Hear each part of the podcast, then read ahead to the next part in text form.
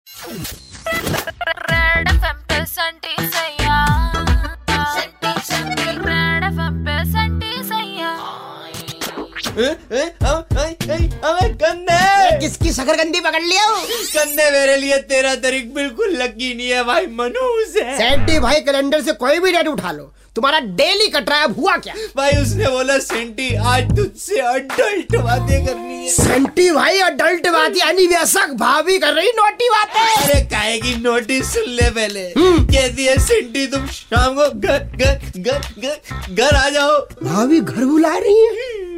मैंने कोई कसर नहीं छोड़ी भाई अरमाली का सेंट मार के घुसा हूँ मैं। ठीक है। सोफे पे बैठी थी। हाय, हाय, हाय। बोली जेंटी मेरे पास आगे बैठ जाओ। मेरे बैठते ही उसने खोल खोल हैं? खोल खोल दिया अपना लैपटॉप। अच्छा। और बोली तुम्हें कुछ दिखाना है? पास बैठ जाओ। लैपटॉप पे प्राइवेट स्क्रीनिंग सेंटी भाई और ना सुन पाऊँगा मेरे रोमटे खड़े हो रहे हैं। ज्या- ज़्यादा मत खड़ा कर अपने रोमटो को समझ में आई? लैपटॉप खोल के बोल बोल बोली बोली सेंटी अब बड़े हो गए हैं। हैं? मुझे लगता है हमें अडल्टों वाली हरकतें करनी चाहिए। इस- इस- इस- इस- इसीलिए इंश्योरेंस करवा लो। टैक्स बचेगा मेरे भैया एजेंट है। सस्ते में अकाउंट खुलवा दूँगी। अरे सेंटी भाई तुम्हारा टैक्स से क्या लेना देना यार? पॉकेट मारो का कोई टैक्स लैब होता है? रेड